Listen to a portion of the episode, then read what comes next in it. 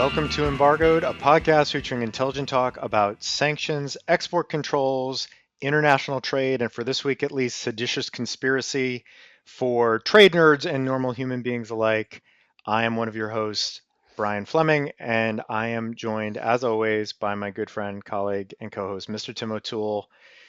Tim, how you feeling? How you feeling on this uh, January eighth, two thousand twenty-one? Two days, uh, two days removed from uh, from the events uh, that we're going to talk about in a minute at the Capitol. Two, How you feeling? Two days post riot, I'm feeling pretty good. Happy to be on a podcast and and not to be uh, walking around Capitol Hill, which was much more um, eventful than it normally is. It's pretty sleepy in this neighborhood usually.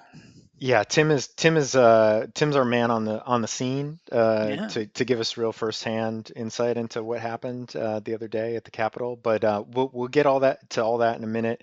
Um so welcome as always to um to all of you. Uh Happy New Year. Uh this is our first uh pod of 2021 um after having put up a couple last last month at the end of the year. Um uh, we're we're like everybody else, I think, in the world, very happy to we're very happy to welcome 2021, and then of course promptly have been punched in the face uh, here in the first week of the new year. So we're we're gonna again we're gonna talk about all that in a moment. But um, thank you to everybody again for joining us. Um, as always, uh, it's a pleasure to be here with you. Um, so we're gonna we have a lot to cover today uh, for our first episode, so we're gonna get right to it in a moment. Um, as always, uh, the normal disclaimer we're not providing anyone with legal advice. We're not talking about any confidential information on the podcast. The opinions that you are about to hear are entirely mine and Tim's. They're nobody else's. Um, if you do enjoy the pod, if you are a regular listener or first time listener and you, and you like the pod, please subscribe. You can find us anywhere Apple, Spotify, Google, Stitcher, Overcast, YouTube, wherever you get your content please subscribe. Please give us a rating, hopefully a five star rating. So let me run through very quickly what we're going to cover today, and then uh, we will jump right in because we, as as a result of the events of a couple days ago, I think we have a we have a an initial segment that we hadn't probably been planning to do that we're going to cover here for a few minutes before we get in. So um, the roadmap of the the episode generally is as follows. So we're going to start with the new executive order that was just issued earlier this week, targeting uh, Chinese apps, in particular Alipay, WeChat Pay, and a number of other apps. Um, we're going to talk about that, what that means, whether that's uh, going to stick around in the new administration. We're going to talk about the uh, military end user list, which is not no longer a phantom list. It is a real list uh, that has now been issued since we spent a bunch of time talking about it a couple episodes ago. Um, we're going to talk about the latest guidance on the executive order targeting publicly traded securities and Chinese military companies. Uh, there's some new guidance on that that came out last uh, couple weeks, so we're going to talk talk about that in advance of January 11th, which is a key date under that executive order. And then we're going to finalize, we're going to finish up with um, the individual uh, who, at least formally, I don't know if he still currently does work for Ethereum and had traveled to uh, North Korea and has been charged with uh, conspiring to evade sanctions in connection with some training that he did or a presentation that he gave while in North Korea. His case is moving along in SDNY. Uh, we haven't talked about it since he was shortly after he was arrested. I think there's some interesting things that have bubbled up there. So we're going to talk about that for a minute. And then the light in the lightning round, we're going to cover two topics. We're going to talk about a preliminary injunction that was just issued in SDNY also uh, relating to the um, ICC executive order. Um, we talked about that litigation a couple months ago. So we're going to check in there to, to look at that preliminary injunction. And then we're going to talk about the newly expanded Nord Stream 2 sanctions that were just um, put into effect after the National Defense Authorization Act was finally passed a few days ago and that'll be our episode. But before we do that, um, we are going to talk a bit about what happened at the Capitol uh, on Wednesday. This is we're recording this on Friday, January 8th. Uh, Wednesday, January 6th, of course, I think is um, a day that I think is going to live in infamy in U.S. history uh, without much question. Um, And of course, for anybody who is not aware of this, uh, who maybe is outside the US, not following this, uh, although it's hard to imagine anybody is not aware of this at this point, um, after a, a, rally and a speech by President Trump where he encouraged the angry mob of his supporters to essentially storm Congress, that's exactly what happened. Uh, people have been, uh, and of course now a couple days later, five people dead as a result of that. Uh, one of the one of the um, mob members, and then four, I believe, four Capitol Police and other um, people who were just on the scene from unrelated incidents. Uh, it took hours to clear the scene. Uh, of course, this all happened in the middle of the uh, normally very routine formal uh, acceptance of the Electoral College vote to officially certify Joe Biden as the next president of the United States to be inaugurated in two weeks. And that was sort of the inciting event for uh, the rally and the actions that took place. Um, and so, you know, I think, it, again, because this is a podcast that focuses on national security issues and, uh, and the rule of law. we felt like we have no choice but to talk about this, just like everybody in the United States, I think, kind of feels the same at the moment. Um, so I'll I'll just start very briefly and then throw it to Tim. Um, I was for a number of years, as many of you know, a national security prosecutor at the Justice Department. And when I joined, or shortly after I joined, um, we all received a a little blue handbook uh, that essentially contains all of the statutes and uh, that we are we were tasked with enforcing and investigating, uh, and that covers everything from uh, the types of matters that we talk about, the big section on IEEPA and sanctions and export controls, et cetera, um, terrorism related statutes, all those types of things that you would expect. There was also a section in the manual, in the book, the handbook, that dealt with treason, rebellion, insurrection, seditious conspiracy. Uh, these are, make no mistake, they are federal crimes if you're not aware of that. Uh, they are in the US Code. Um, I think the very first time I noticed that, I looked at it a bit as a curiosity.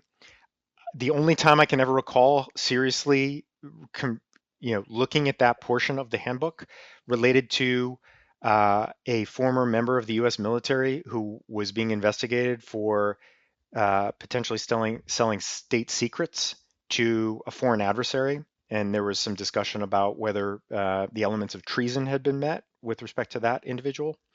That is the only time I ever looked at it. Never in my wildest dreams did I ever think that there would be serious discussions going on now in the public sphere and presumably within the Justice Department as to whether or not the United States president, the sitting US president, should potentially be charged with one of those crimes. Um, it is, I think, sadly not surprising that this is the way this administration is concluding, but it is shocking. It is personally shocking to me. Um, and it is, uh, you know, again, we we talked about this a bit over the summer when we were talking about the protests against police brutality and racial justice, and for racial justice after um, the George Floyd and, and other events that led to that. Um, you know, so much of what we talk about and what U.S. policy is premised on in the area that we focus on is rooted in things like ensuring and quite frankly penalizing others around the world for not having free and fair elections, for not respecting human rights. Um, these are central pillars of our foreign policy in the United States. Uh, and as we have asked before, I, would sort of just throw this question open to the listeners, to Tim. Um, you know, how much has that been eroded by what has happened this week and over the last four years?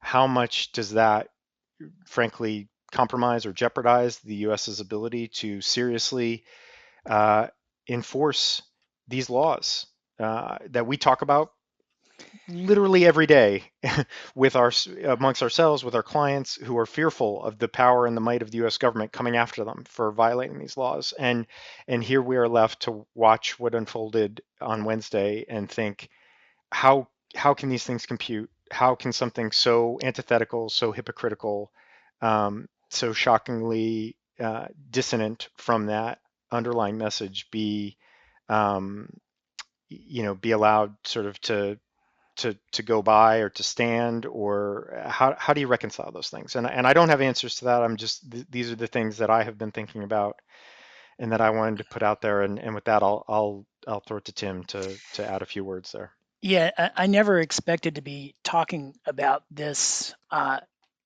it, topic in my lifetime. Certainly not in connection with uh, an attempt to storm by force the United States Capitol with the intention of preventing the execution of of a law, namely the constitutional act of certifying the electoral college. It just seems shocking to me, and I, I can't believe that that it happened, you know, in the United States in 2021. And and just when you thought 2020 was bad, um, you know, you wake up in 2021, and and eh, I think probably the most consequential event of the Trump administration, quite honestly. I, I do think, as I've pondered this, there's very little from the last four years I think that will be remembered 100 years from now, but this will be remembered 100 years from now. I, uh, uh, as long as there is a United States, uh, it will be remembered that a mob stormed the Capitol to prevent the counting of votes that was instigated by an incumbent, incumbent president. You just you can't you can't even imagine such a thing happening.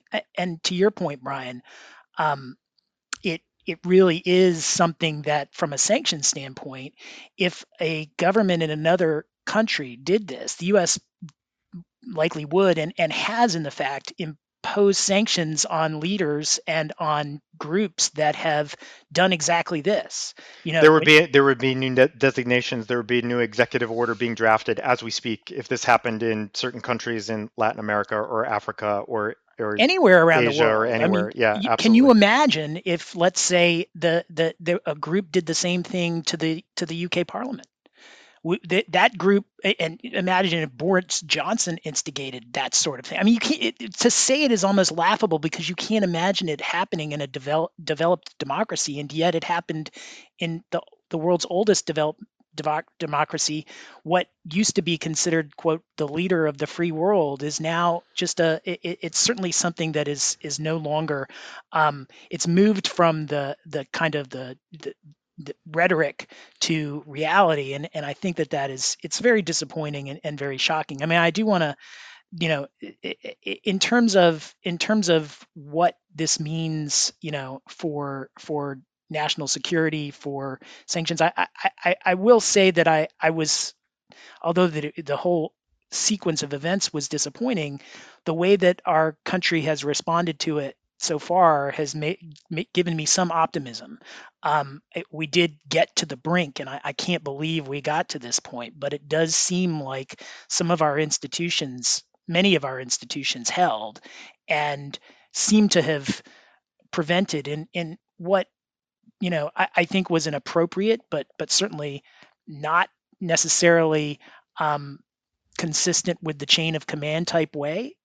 Ha- having intervened and, and really brought this crisis hopefully to a close, um, the, those the reason I say that is at least if you know the reports are that this was ended because the, the Secretary of Defense, in consultation with Vice President Pence and the leaders of Congress on both sides of the aisle, determined that the National Guard should be sent in, at least according to the reports I've read, after the president refused to do that and actually blocked it. And and in our chain of command, um, once the president says that, you don't normally then go down the ladder to somebody else who will actually do the right thing. That did happen, and I think it appropriate because I do think that to the extent that the president refused to intervene in this, if that's true, that that was an illegal order. It was an unconstitutional act in and of itself. And so uh, you can make the case that that the, the, the resulting order was was legal and that our institutions stepped in to pr- protect it. But the fact that we had to get there and the fact that you would be having an argument about whether it was legal for the vice president to count, countermand an unlawful order of the president that had been preceded by what you know many are calling incitement of a, of a of an attempt to overthrow um, a lawful process in the United States Congress by the sitting president. I mean, it's just it's it's really we've we've called these interesting times. We're in month nine or ten of a global pandemic. We, uh, you know, had the, the president was impeached almost exactly a year ago for things that you know were were also troubling, but not uh, anything approaching this nature of troubling. And it's just hard to believe we're here. And, and I hope we get out of it and we get out of it quickly. But I think people will be talking about this 100 years from now and maybe 500 years from now. Yeah, uh, agreed. So I think that's all we we really wanted to. We we felt like we had to start there uh, because uh, it's just something that can't be ignored. So um, those are I agree with with everything Tim said as well. And and um, you know while I think he's right that our institutions perhaps prevented a far worse outcome here and and there might be some reason for some optimism there's also a lot of reason to continue to be concerned even after uh, inauguration day. So I don't think anybody should be under any illusions that this is uh, something that just goes away magically once uh, once there's a new administration. So in, I also in any event, I also did want to say, I, I, mean, I got a lot. A lot of people know that I live very close to the Capitol um, on Capitol Hill, and and I got a lot of you know calls and and emails and texts from people, both you know in this country and around the world um, and I, I want to say I really appreciate that, and it was a surreal experience to be only a, you know a few blocks away from what was going on, and in some some ways, you know, a little made it a little bit scarier because you know there definitely were people who were part of this that were you know basically walking by my house on the way to and from it. So so it was both a personally weird experience, but also just from a just from a you know an American, just a an experience that nobody ever thought they would see. Agreed there. Uh, so with that, our somber opening to 2021, as we uh, the the title of this episode, by the way, which you will all be seeing at this point, is Trump's parting shots at democracy and China. Uh, two, I think of his, uh, if there are lasting leg- legacies, I think that's what that's what they will both be. And so let's pivot now to China, which is obviously the thing that we spend the majority of our time talking about on this podcast over the over the last year. Uh, so so let's uh, let's just go right into item number one, which is uh, as I as I said earlier, a new executive order that was just issued uh, early this week. Uh, it is in form uh, quite similar to what we saw issued in August with respect to WeChat and TikTok. Uh, it is it is titled an executive order addressing the threat posed by applications and other software developed or controlled by Chinese companies. Uh, again, this is the the sort of the preamble here and the justification for this is again U.S. data security uh, and data privacy considerations. Uh, again, very similar to TikTok and WeChat. And the again the the sort of uh, mechanisms that this will be by which this will be implemented, at least on the face of the executive order, are largely the same. Um, the prohibitions don't go into effect uh, until 45 days after issuance of the order, which is February 19th. Uh, and the Secretary of Commerce is again charged with defining and identifying what those what the specific prohibited transactions are going to be pursuant to the order. Um, I will just I will read sort of one snippet here and then make a couple comments and I'll throw it to Tim. So again, this is this is targeting uh, U.S. persons, persons uh, subject to the jurisdiction of the U.S. and the prohibitions will extend to uh, any transaction with persons that develop or control the following Chinese connected software applications or with their subsidiaries as those transactions and persons are identified by, by the Secretary of Commerce. And they are Alipay, Cam Scanner, QQ Wallet, ShareIt, Tencent QQ, VMate, WeChat Pay, and WPS Office. So that's a, a pretty wide array, including some very big players there. Obviously, Alipay and Ant, WeChat Pay. We've talked about Tencent. Um, some very major companies that are impl- implemented in, implicated there, and some applications that are very widely used, um, certainly in China, but also in the U.S. and around the world. Um, so I, I, think here here's kind of the the couple of um, just quick thoughts on this that to throw over to you to respond to and to consider. So number one, we know, obviously, given the track record of the WeChat and TikTok EOs, both of which are not in effect at the moment due to multiple preliminary injunctions uh, that were based on a variety of uh, IEEPA um, related uh, grounds in terms of the uh, information materials, personal communications carve outs, the Berman amendments, and First Amendment grounds.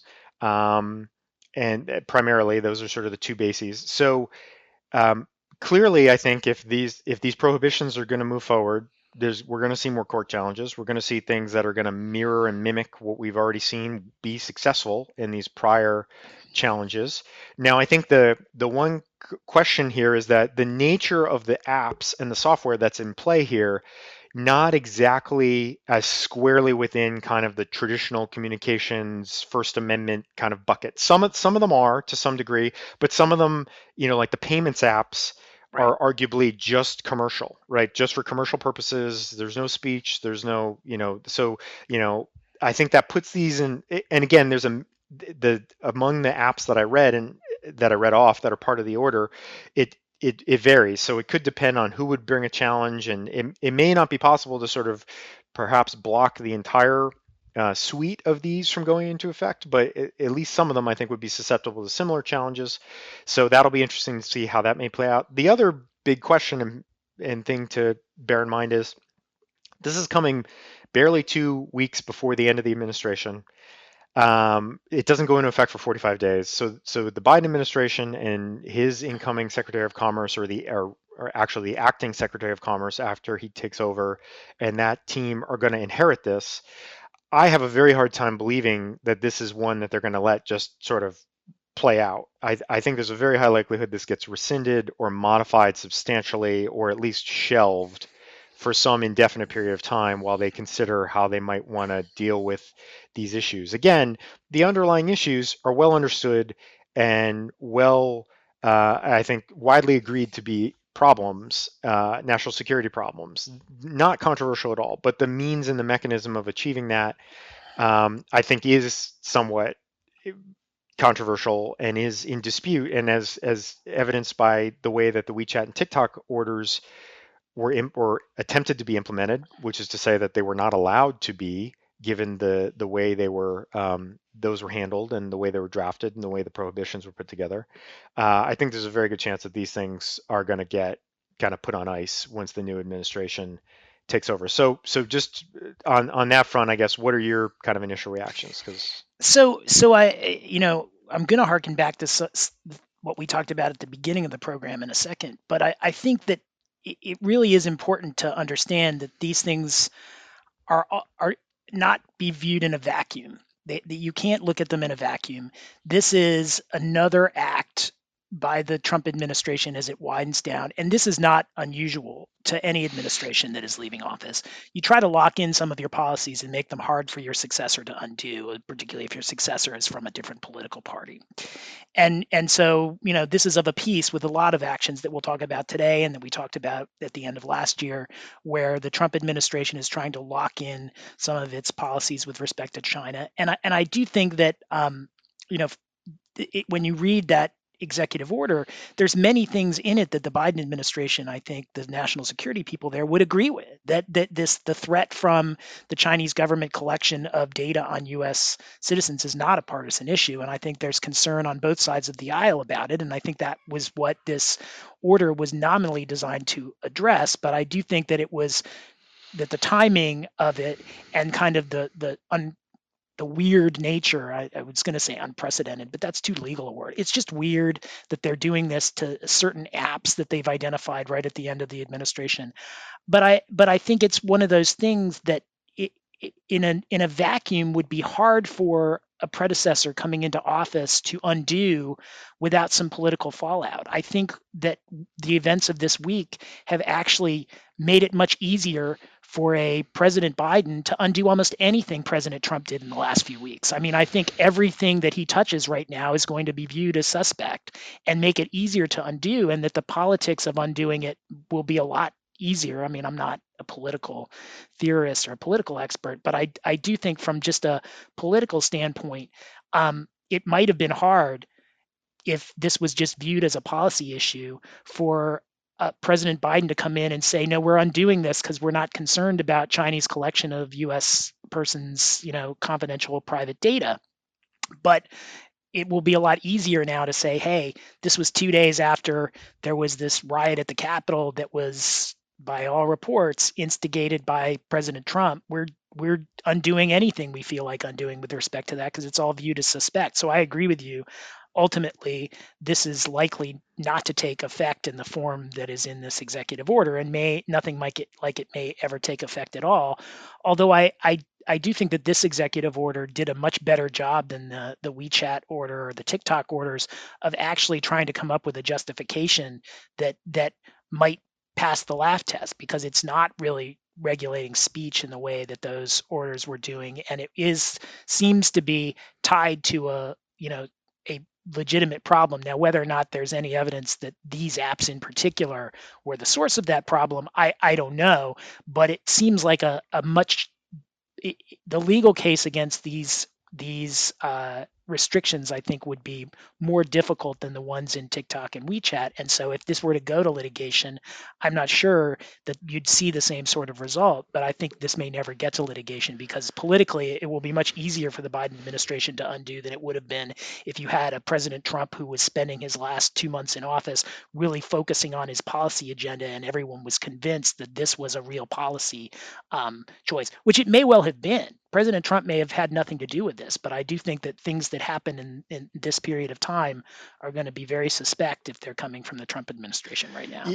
Yeah, I agree with all that, and I, I would just say a couple final thoughts, which is uh, it, this this issue in particular, even before the events of this week, is so I think closely tied to President Trump himself, the rhetoric that he has used targeting China, the actions, some you know, again the the sort of un, at least unorthodox actions that have been taken with respect to China and targeting specific companies and doing all kinds of things uh, that have have really never been done before.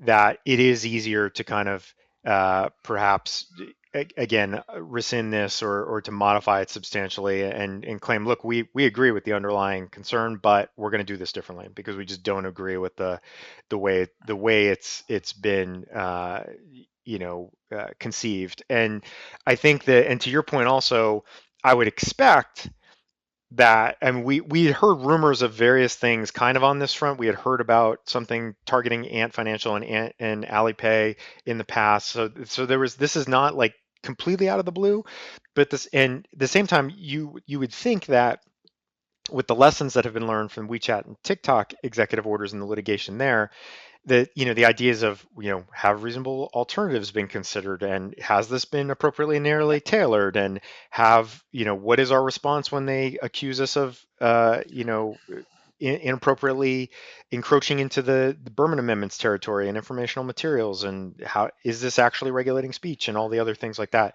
I would think those things have been thought through.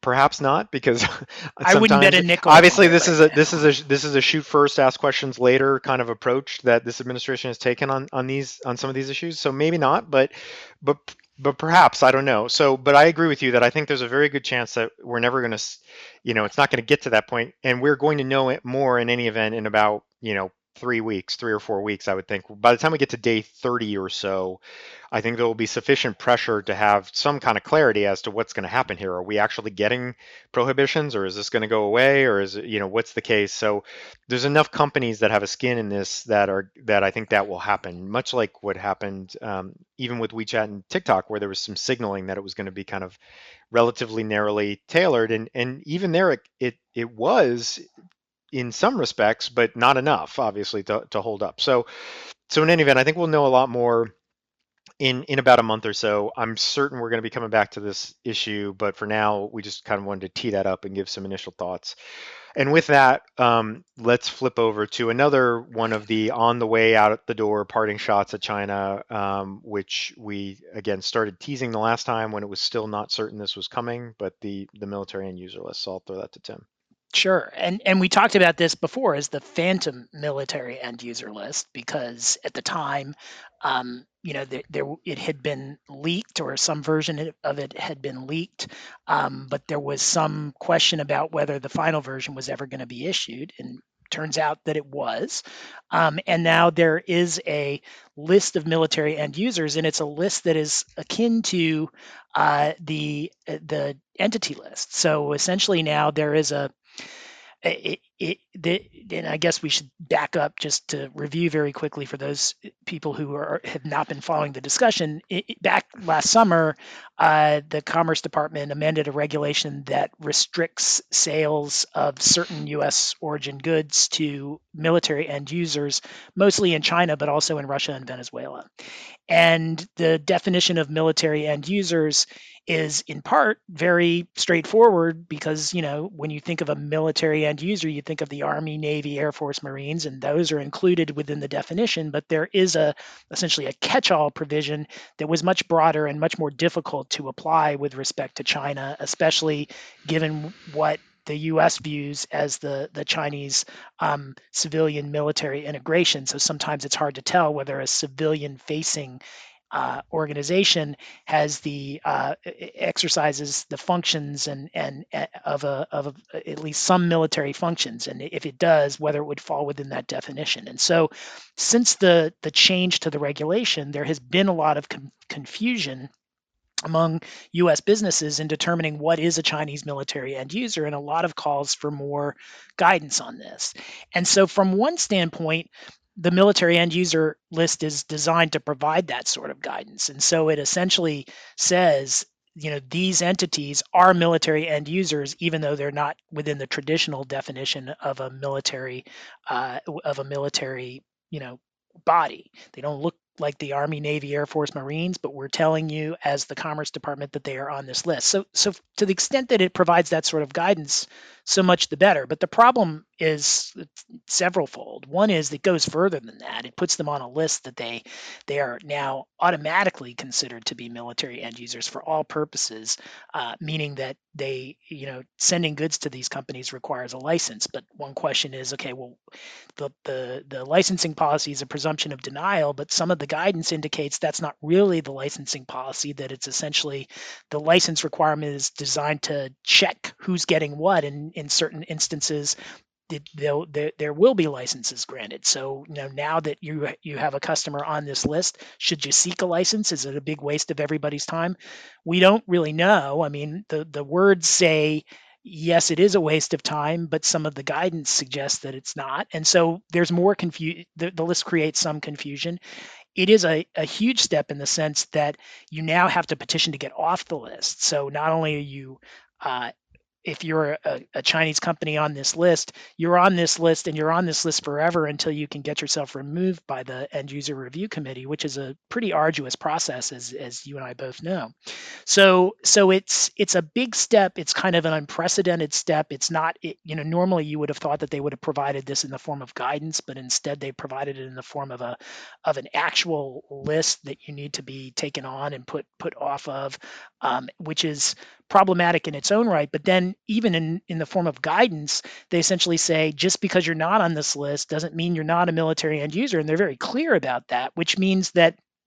I mean, one of the things that I was hoping if this list ever came out was that you essentially, as a U.S. business, could could engage in a presumption that the the government didn't think that companies that weren't on this list were military end users. Now, if you have some special red flag reason to believe that your customer is a military end user, even though they're not on the list, then obviously they could fall within that catch all definition. But you'd be pretty safe in presuming that if they're not on the list, they're not a military end user unless you have evidence to the contrary.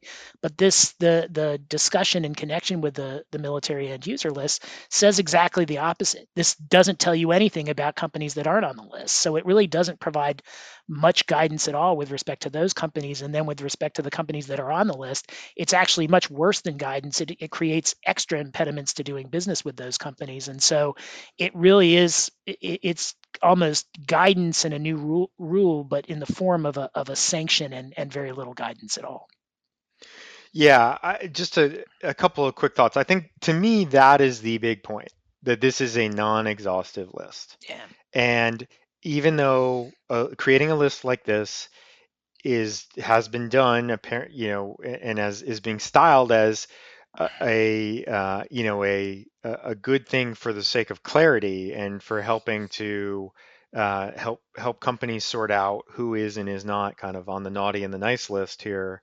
Um, to Tim's point they are very it is very clear if your if your customer or whomever you are exporting re-exporting to is not on the list, you are still responsible for for doing your own due diligence to determine yourself whether or not they may or may not be a military end user. So, in terms of the burden that that places on uh, exporters and others that are part of various supply chain uh, supply chains that sort of feed into, in particular, China, but also Russia. Um, that's a that's a heavy burden and that's a lot of risk. And I think until until there's some time passes and perhaps there's maybe a course of you know sort of a course of dealing and people get more comfortable perhaps in where they're how much due diligence is enough where do you draw these where do you draw the lines because as we've talked about before, the FAQs and other guidance on what is and is not part of that catch-all category is still pretty murky. Uh, y- you know, I think it's just going to be a lot of a lot of line drawing exercises and a lot of internal memos trying to help justify kind of decision making and things like that. That you know, we're obviously part of that process with a number of our clients, and and I think that that's that's how people are going to have to proceed for the time being, which is not a great you know not the not a great place to be. On the other hand, when the US government is essentially taking the position that just about any company in China can be seen as being part of the civil military integration plan of the Chinese government, it's hard not to it's hard not to be uh, to to exercise some caution and to be worried, right? So that's that's kind of where we where we we find things, and uh, that's that's kind of my big takeaway. I would also just say you know there from the the sort of the leaked list that we had seen previously this was that list was culled pretty significantly. I think there were there were well over 100 entities on that list. I think this is just over 100 it's about half it's about 50-50 china and russia with a little more skewing toward china. Um, and so but but again to tim's point eh, just like the entity list i think we're going to be seeing on a regular basis we'll be seeing new additions to this list uh, over time. And so it'll be something that for screening purposes and other otherwise companies are now going to have to build in. Um, and you know we'll we'll just have to have to see sort of how active this list is also under the new administration because this is obviously a uh, something that was cooked up under uh, the Trump administration and under under his Commerce Department. So we'll see how active it is. I would suspect that, again, th- these are not the sort of civil mil- military integration issue in China, concerns about sort of theft or diversion uh, or misappropriation of of U.S. technology and uh, and uh, items subject to you know U.S. export controls for the Chinese military is not a new concern that has been around for many many many many years. Uh, again it's sort of the execution how do you get there? How do we how do we actually achieve that? I think that is the that is uh, the the big question. And so you know we'll see. Time will tell sort of what the new the new team does and how and whether this is a very active or becomes as active as the entity list has been the last couple of years. We, you know we'll see. Yeah I, I will say this. I, I think that you know to me the the the underlying message you know after this change and all the changes from last summer is that the military end user rule is still a mess. It is a complete mess. It's impossible to deal with from a US um, company exporter perspective. And I don't think this is going to be the last word on it. I, am not sure that we'll see the sort of repeal that we're talking about in connection with the, the executive order from the first segment. But I do think that, you know, if it were up to me, if I were if I were um, head of commerce for a day, which would be a disaster in so many other ways. But but I but one what I would do is I would I would direct that this uh, catch-all provision be rewritten to be more concrete, so that people could understand what it means and could comply it could, could could comply with it in a way that is both kind of predictable but also makes sense from a national security perspective. Because right now, to me, that's the big problem is that it's a catch-all, so that anything could fit in it, and because anything could fit in it, you know, you, you, from a compliance perspective, it just creates risk if you're selling to China. Yeah, no, uh, uh, well said. Um, so while we all ponder what um, the Commerce Department would look like with Tim in charge, let's move on to. Please do not. Let's, let's move on to uh, topic number three, which is uh, as we talked about on one of our last episodes of 2020, there's the new executive order that came out targeting communist Chinese military companies and, and in particular publicly traded securities in those companies. Uh, as we touched upon when we first discussed this, I think there were a lot more questions that were raised by the executive order when it um, when it was first released, and uh, there were many who were kind of clamoring for uh, additional guidance. In particular, uh, we, because January 11th, which by the time this pod goes up, which will probably be on the 12th uh, of January, January 11 is a is a key date there by which um, certain prohibitions go into effect. Um, the wind down provisions for divestitures extend basically for the rest of this year into November. Uh, so I think that'll that'll we're going to see a lot play out over the course of the next 10 11 months during that time period but there was certainly a lot of um, I think widespread agreement in the trade nerd community certainly that there were a lot of questions uh, that needed some answers and so OFAC has tried to do that they've issued now i think it's eight or nine new faqs just in the past couple of weeks. It's for anybody who hasn't seen these it's faqs 857 through 865 i'm not we're not going to go through in in, in uh, gruesome detail every one of these but at a, at a high level they have covered the sort of some of the i'll just kind of rattle through a couple of these topics quickly. So um, there was a question about subsidiaries of listed entities. Um, and by the way there is now a new list that you can find on the OFAC website, which is the NSCCMC list, the non-SDN Communist Chinese Military Company list. So thank thankful for that that we have yet another list to add to our um, endless string list of lists. Um, and uh, there was some questions about subsidiaries. W- would the 50% rule apply? And essentially, what the guidance says is that we are going to apply the principles of the 50% rule. We're also going to look at companies that are controlled by those that are listed, but the prohibitions do not go into effect until such com- such companies are specifically listed, are publicly listed on this list. So those subsidiary considerations, they they're sort of adhering to the 50% rule, but unlike with block parties with the SDN list, it doesn't automatically apply. It, they will have to be listed. That is the that's the guidance there. There was also some questions about exact matches or close matches.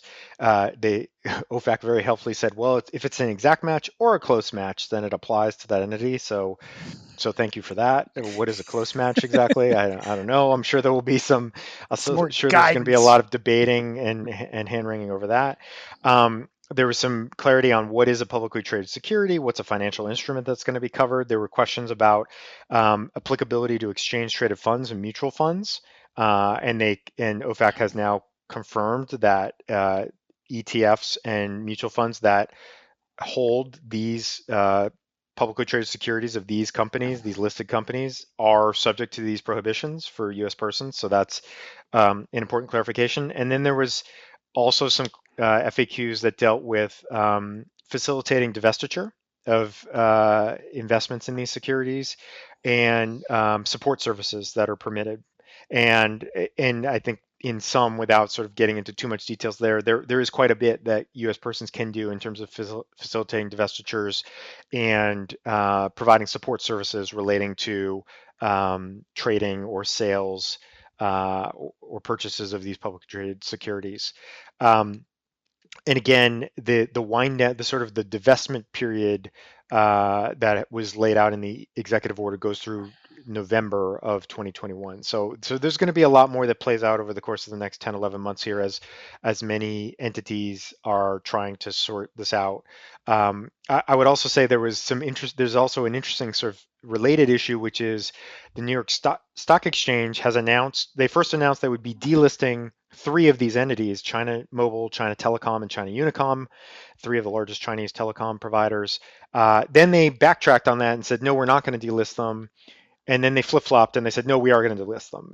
And they and it's very clear they were conferring with ofac about this uh, the entire time. And maybe it looked maybe for a while like perhaps they weren't going to delist they were going to there was going to be some specific guidance on that or they were going to get a license for that. But but just a day or two ago now they have gone back and said no as of january 11th we're delisting them those three entities. Um, so that's all the, the question i want or the hot take that i have on this brace yourself on this to, for this. Tim, I'm waiting. I throw it to you. I'm bated breath. I actually think that the FAQs that have been rolled out here are pretty good. That cover a lot of ground. That, I, that actually clarify a lot. so uh, kudos to OFAC. We don't we don't you know, in fairness to our friends at OFAC and BIS and other places, again, we say it all the time. They're good, smart, hardworking people. We know they are doing their jobs as best they can uh, in these trying, interesting times. I think here they actually did a pretty good job. Now, I'm not saying that every scenario has been covered, every question, every ambiguity by any stretch. I, I, I don't if, for purposes of if we end up in front of uh, a court litigating about fair notice, I am not conceding that we have fair notice of all uh, elements of the um, of this executive order, but uh, I do think this is a good start, at least, uh, and and so that's that's that's what I'll that's where I'll end my thoughts on that, and I'll kick it over to you.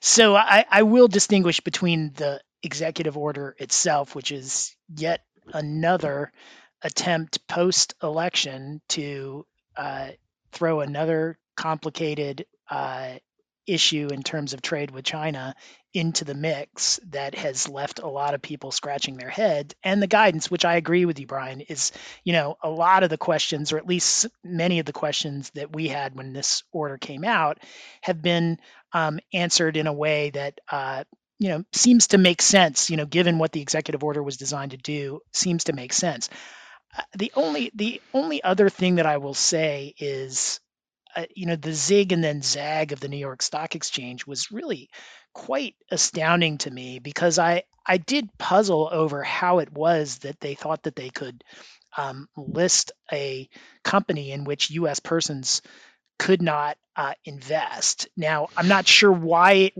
you know, the, the, the efficacy of such an order is is in dispute to me because um, it's really hard to say that the that these companies are going to be punished because uh, you can't invest in their stock when they don't get a penny from any of these investments in their stock. I mean, they've already issued it; it's for sale on the public markets. But uh, if in the long run, if it drives the price of their shares down, I guess it does punish them, although it doesn't punish them directly. But but if if the New York Stock Exchange was going to leave these companies on the list. From a compliance perspective, it just seemed like an utter nightmare to try and actually um, have a system where U.S. persons couldn't you couldn't sell to U.S. persons, and you would likely be facilitating um, transactions that violate the order if you sold to non-U.S. persons. Because the New York Stock Exchange is a U.S. person. If it's if it engaged in transactions with non-U.S. persons involving the the sales of these stock, they they would seem to be doing something that a U.S. person themselves couldn't do, and so or facil- facilitating a transaction that a U.S. person couldn't themselves do. And so I, I just was astounded as to how they were going to continue to list these companies when U.S. persons couldn't invest in the stock and what how they would figure out who the buyer was when generally that's not what a stock exchange would do and that would leave it to the dealer brokers who themselves don't have a lot of mechanisms for determining who whether a US person is involved in the purchase or sale of these securities. So I, am not surprised that ultimately they settled on the idea that they're going to have to delist these companies but I, I, still would love to know what made them think that they could keep these companies listed um, despite their presence on the on the 13959 uh, you know list. Yeah, I mean, my speculation is that at least they had they they must have gotten some indication from OFAC that perhaps it would have it would not have been strictly required for them to do it. But I agree right. with you. There's so many just sitting and spinning out the compliance nightmares that could come along with keeping those publicly listed in on on the NYSE is it's it makes my head hurt right. just like thinking right. about There's no like requirement. Seconds. Right. There's uh, right. maybe they got that answer that you're not yeah. required to delist. It's not. It's not in the order. They can leave right. them on there, but they Correct. but they can't facilitate transactions in which US persons purchase these investments. Right. So that yeah. So I, I, yeah. So I don't know. I agree. I would love to have been a fly on the wall in those in those conversations, and maybe more will come out as to what drove the decision. But in any event, as of next Monday, as of Monday, as of which will now be uh, for anybody listening on the date we put this up will be yesterday. Uh, those three uh, giant Chinese telecoms will no longer be listed on the NYSE. Uh, so yeah, I agree with you. I guess is my one last thought before we move on to uh, a non-China topic, to North Korea, um, is you know obviously there's been a lot of grumbling from China, very unhappy about this, not surprisingly. Uh, and to your point, it's another kind of post-election shot across the bow, you know, poking the eye to China from this administration on the way out the door. And you know, I wonder. I agree with you that I don't. I don't think just like the MEU list. I don't think this is going away uh, on you know come February or March uh, after the new administration takes over. But but I do wonder again whether there may be some modifications. There may be uh, some uh, perhaps openness to uh, perhaps again executing this in a slightly different manner than what we're what we've seen here, what we've seen to date. So so again, I think that I think with everything that has happened, certainly in the past year, but even in the especially in the past couple months, and especially relating to China, I think that those are that's a question that everybody should be asking themselves as well what do we expect? How do we expect this to be different, if at all? I think there's a good chance in many cases it will be done differently, even if even if the underlying authorities don't go away, even if the EO doesn't go away completely. I, th- I think there's a good chance we could see a bit of a changing change in tactics. Yeah, I, I mean, look, there's a lot of things that have been put on the table in the last few months with respect to China, and they certainly, I don't think that the the incoming Biden administration is necessarily invested in in any of them, and though though I think it probably agrees with some of the reasons that at least the stated reasons that these were put into place, and so some of them will stay, some of them will go, most likely if there aren't other intervening events. But you could see these as potential bargaining chips in a negotiation with China, and and certainly bargaining chips that could be substantially modified as part of a negotiated resolution of a lot of the outstanding issues between the two countries.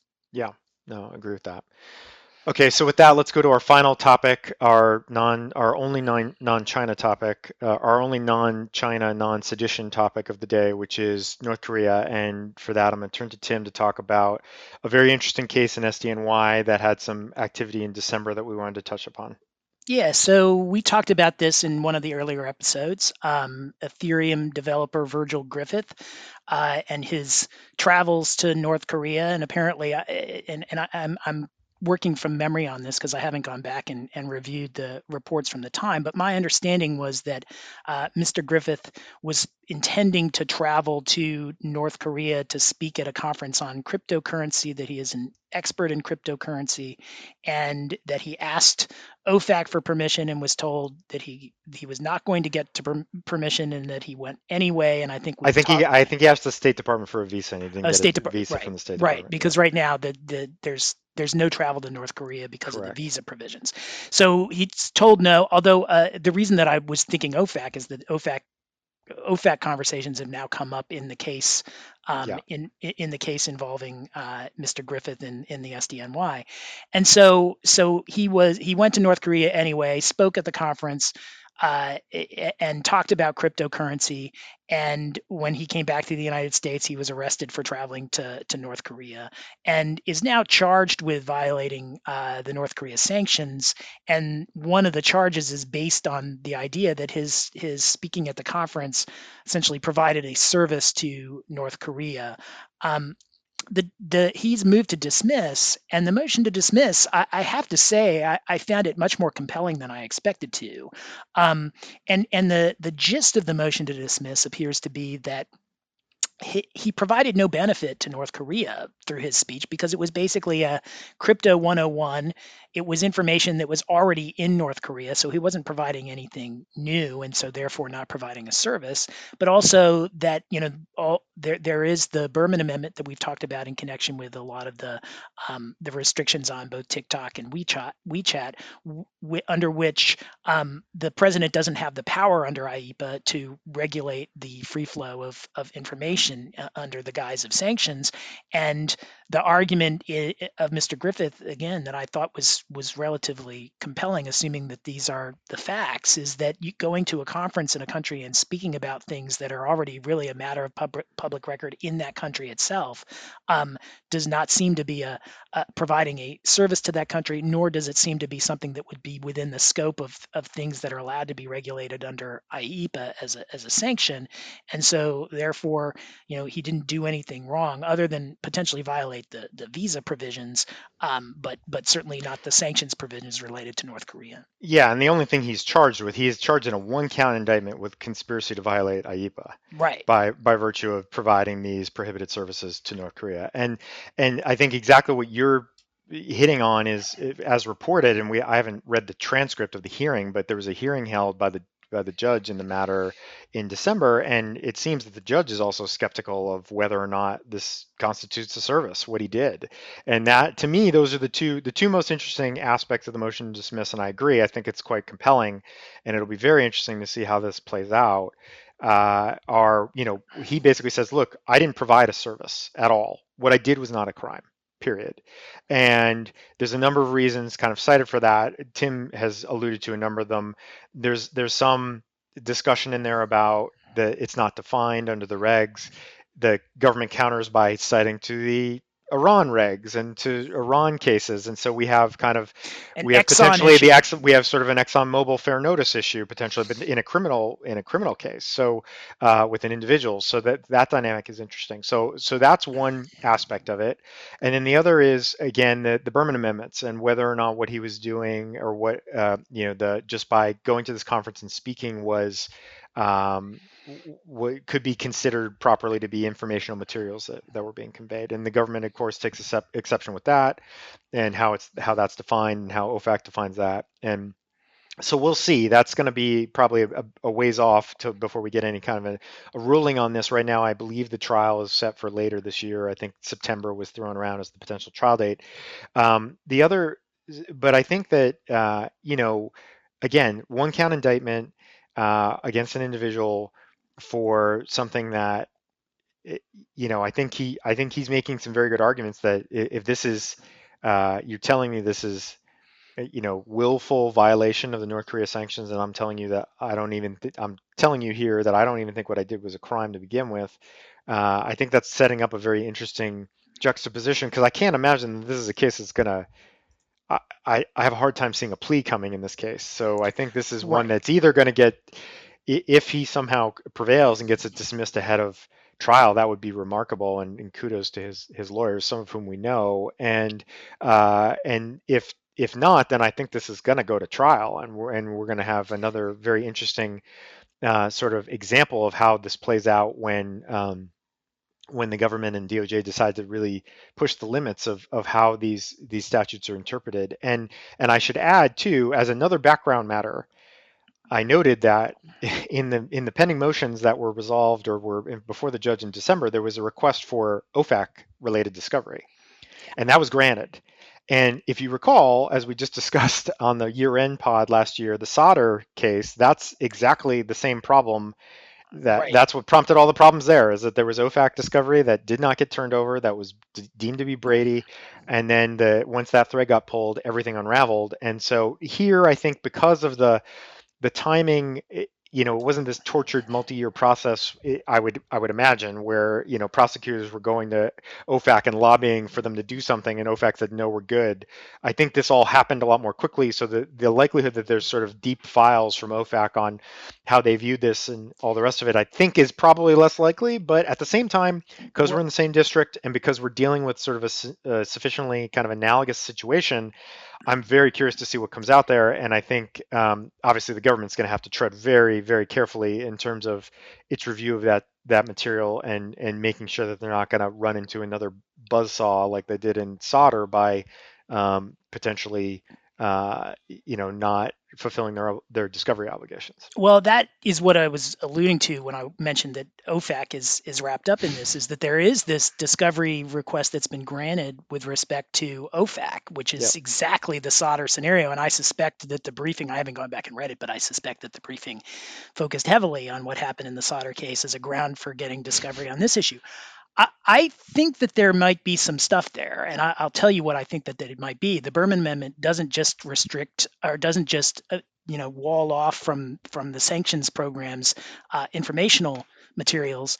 It also deals with travel, and so I suspect that the reason that the visa issue came out the way that it did is because you know while the, the secretary of state can can decide who gets a visa and whether they travel or not but that it that to, to do that in the context of sanctions it's beyond the president's power. And so there is no restriction on travel to north korea from a sanctions standpoint. And so that's likely why there is no uh, count that relates to to the unauthorized travel to North Korea because it's not sanctionable to travel to, to North Korea. And my guess is that there was some discussion about whether they could go after him for the travel, and perhaps OFAC said, "Hey, that's that's outside our authority," and so no, we can't. Yeah, perhaps that would. Yeah, that's a good. That's a good theory. We shall see. Uh, so anyway, we we just thought that was uh, that was an interesting. It's the case is kind of in an interesting posture and point right now. So we wanted to flag that uh, as there have been some news reports on that recently, and and so I'm I'm certain we will be coming back to that in in a few months whenever we get rulings on the on the motion or or the trial proceeds. So with that, we're wrapped up for the main portion of the show, and we will now proceed to the lightning round. Uh, the lightning round, uh, our lightning round fully supports um, democratic principles 100%, just to be clear. Uh, so uh, we're not anti an anti-democratic uh, lightning round. So um, number one, two issues in the lightning round. Number one is a topic. These are both topics we've hit on in the past. Some so some updates and quick thoughts. So, number one, we talked a few months ago about um, an interesting bit of leg- uh, litigation that was brought again in SDNY by a group um, known as the Open Society Justice Initiative and several individuals uh, relating to the International Criminal Court. Uh, executive order that was issued by uh, 13928 that was issued uh, last year uh, relating and the two individuals in particular that were designated under that um, under that EO uh, and added to the SDN list. Uh, and, and, I'm not going to rehash all the reasons for that. I think that's we've covered that um, pretty extensively uh, in the past. But the at the time when we saw the lawsuit, I think Tim and I both had some skepticism that they were going to be able to get traction uh, in their efforts to potentially get a uh, preliminary injunction to what they essentially wanted to do was to be able to continue to assist and collaborate with these individuals at the ICC because these are lawyers and policy experts who provide advice and guidance and uh, legal briefing and, and other uh, things like that that bear upon the business of the ICC. And so they had said at the time, and I, I haven't gone back and looked uh, fully, but I believe they had sought guidance from OFAC. They hadn't got it within you know a matter of a couple of weeks, and and we said, well, of course, of course, they haven't gotten it within a matter of a couple of weeks. Uh, so instead, they filed a lawsuit, and we said, well, maybe that'll get them their guidance, but I, you know, prospects of success here seem low. Well, lo and behold, uh, just a couple of days ago, uh, they got a preliminary injunction that was granted. Uh, as to them, as to these individuals in this this uh, that are in this case, so it is it is narrow, uh, and it is on First Amendment grounds, and so a number of the other grounds that were asserted are, are, some of the same ones that we've been talking about now a lot recently, which is, um, you know, Fifth Amendment, uh, IEEPA exceeding the bounds of IEEPA because you're verging into Berman Amendment territory, APA violations, et cetera. Most of those essentially were found to be not ripe or not no likelihood of success on the merits. But the First Amendment claim here was um, was the grounds that the court found on, and interestingly the court found that um, for First Amendment nerds out there, that strict scrutiny needed to apply because they viewed this as a content-based um, restriction on speech because speech that supported these designated individuals at the ICC was regulated, but speech that was not be supportive of them was not regulated. I'm not 100% sure that I agree with that analysis, but they the court in any event said, well, even if we were applying uh, intermediate scrutiny, we would still come out the same way essentially. So they, they kind of give that the back of the hand at the end of the day. But but um, I, this is just an, a very interesting outcome. I just I don't know that we saw this one coming. Um, again, this is sort of we're stacking up now court challenges that have been successful against IEEPA-based authorities. Which, if you had asked me a year ago what the likelihood of success is generally when that's the case, very very low. And maybe this is great lawyering. Maybe these are unique facts and circumstances. I think as we've talked about a lot some of the actions of the trump administration are perhaps uh, you know playing a little fast and loose with how the IEEPA authority was used. And so maybe that's part of the reason here is that we're kind of they're getting out a bit over their skis on some of this. But uh, I don't know. What are, what are your what are your thoughts on the on the PI in, in this ICC litigation? So so one good thing about 2020 and and now the beginning of 2021 is we're seeing lots of fruitful litigation challenging IEEPA authorities, which is also unprecedented. But you know, you make you have unprecedented executive orders, you'll have some unprecedented results in litigation. Is the main thing that I read out of the litigation, and good for them. I mean, I, I, I, while we may have been somewhat skeptical of the chances in this particular litigation because of the way it was framed, I think we've always been very clear that this executive order is is very problematic on many levels. It, certainly from a policy standpoint, even if not from a, a legal standpoint.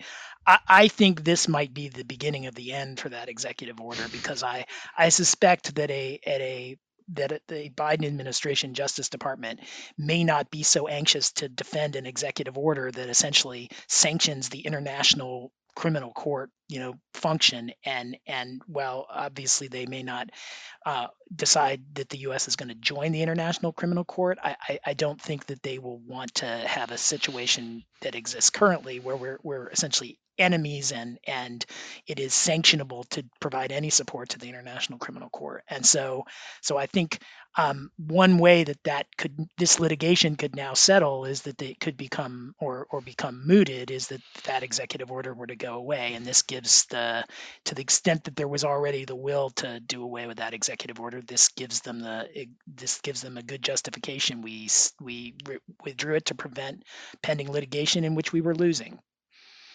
Yeah, my initial prediction was that this, when the order came out, was that it might go unused essentially. Uh, I was proven wrong on that, obviously, but I think I, I'm right there with Tim that this might be one that is ripe for reassessment by DOJ and OFAC and, and could very well go away uh, at some point in you know the not in the next few months. So so we'll keep we'll keep an eye on that generally and on the litigation to see if if uh, if there's any additional developments here. But um, but with that, let's wrap up that uh, initial issue and move on to lightning round topic number two, which is one of our one of our old favorites, Nord Stream two sanctions, and I'll throw that to Tim.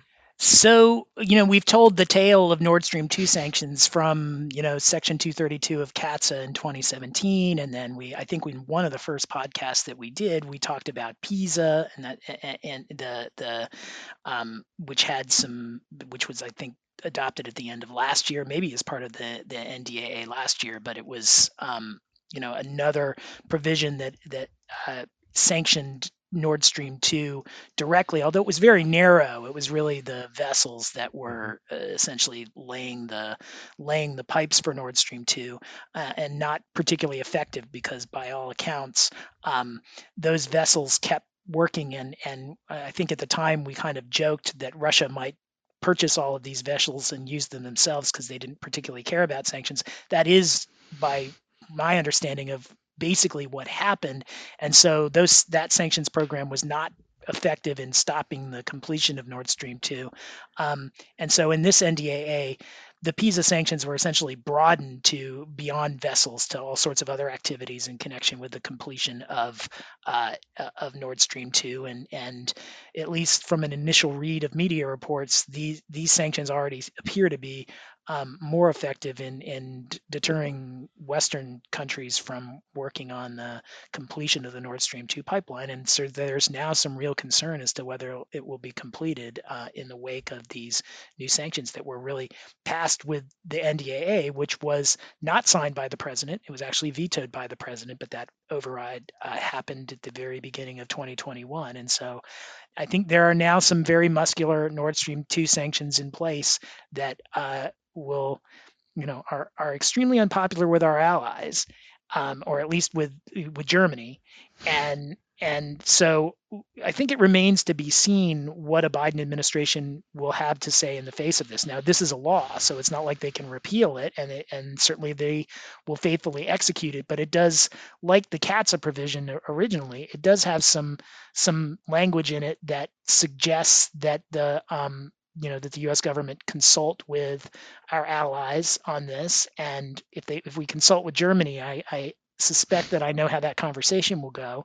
And so um, I certainly could see the possibility of some of the waiver provisions being exercised um, in a Biden administration if they are on this kind of rebuilding tour with the allies and this is this shows up on Germany's wish list but I think that remains to be seen because I can think of a lot of good lot of reasons why you know a provision that just mustered enough support in Congress to to override a, a presidential veto. And it, granted, it was part of the NDAA, so it's not like this provision alone mustered that level of support, but it's certainly not. It, we got into the NDAA would suggest that it did have a, a high level of support in Congress.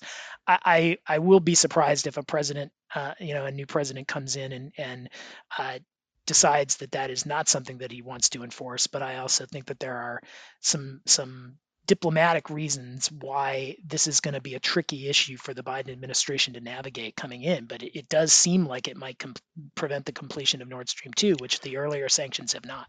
Yeah, I, I just a couple quick thoughts on that. I think the so there was a report that came out a day or two after the passage of the the the new uh, law and the expanded sanctions that a Norwegian-based company that had been contracted to perform pipeline integrity verification services, which is I think, pretty squarely within the scope of the new newly added um, bases for the for the sanctions, has said that they are going to cease uh, performance of, of that uh, conduct with respect to Nord Stream 2. Uh, so right there, somebody walking away, uh, and there have been reports of this kind of when the PEESA sanctions were passed in the pa- in the in the past, but that that was pretty notable. And and I also saw a report that there's the, the, remainder of the work to be done here is largely in German and Danish waters. They were originally estimating it probably only required a few more months of work. Now they're they're pushing that out to maybe by late this year it'll be done. Um, again, I think that's not quite factoring in fully what the impact of the sanctions here will be and and how how many companies may be scared away and how long it might take to find substitute uh, companies that'll come in and perform. Because I agree with Tim. I think I, I am still skeptical that this is ultimately going to uh, stop the final construction of the pipeline. Uh, it, it may delay. And I think this also just rolls into one other big question, which is because this is all ultimately about Russia and about energy security uh, and their sort of dominion over Europe's energy security by virtue of their role in the pipeline. Um, you know, we've asked the question, what is the new administration going to do with respect to Russia when obviously the current administration didn't you know uh, Russia was a dirty word. Nobody wanted to hear about Russia. I think the the opposite is going to be true here, which is I think we would expect much more uh, aggressive action to counteract Russia, Russian malign influence, and Russian um, in whether in Europe or, or here domestically. And so I think that's just a bigger question that this kind of feeds into. So I think I, I think this kind of tees up nicely again, like what will the new administration do with respect to Russia? And I think this will be part of it, or the Nord Stream 2 certainly project generally will be part of it. Uh, and so we'll we'll just have to uh, stay tuned for that. But but yeah, um, I just I, I totally agree. I just think this one is a little more tricky than just the general Russia issue because I think uh, generally the allies are aligned with respect yeah. to Russia's certainly what Russia did, has done in Ukraine, and and the need to push back against that. But I think that one of our allies in particular, Germany, is very very uh, feels very very differently about Nord Stream two, and so so it's it's going to be a tough one for for for President Biden to navigate. Yeah, assuming assuming there's some sort of a perfunctory welcome congratulations call that happens shortly after inauguration day between President Biden and Chancellor Merkel, I am certain this will be on the agenda. This, will, be a this will be a talking point for yeah. for her side. So so yeah, that's exactly right. So so we'll see. But in any event, uh, that concludes the lightning round. That concludes our very first episode of 2021 for embargoed. Uh, we we've made it through. Uh, we made it through 2020. Uh, we made it through the first week of uh, 2021. We will see if we can make it through the next uh, 12 days to get to inauguration day. No one, no one stormed the podcast. As no one stormed our podcast studio, uh, which is, and that's for me and Tim and our producer Matt. So you know we're thank you to our loyal listeners there. Uh, and and so thank you to everybody again for tuning in as always. Uh, it uh, again we we appreciate appreciate you listening appreciate the support. Please subscribe if you have not already.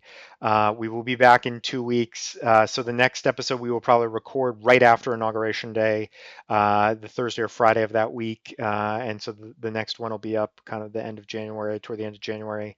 Um, and who knows who knows what we're going to have to be talking about at that time uh, i suspect more china but but uh, y- you know uh, we will we will hold our breaths and keep our fingers crossed that there's not something um, more um, more serious to talk about than that so uh, for for everybody uh, out there, just thanks again. Happy New Year's, and until next time, s- stay safe and stay sanctions free.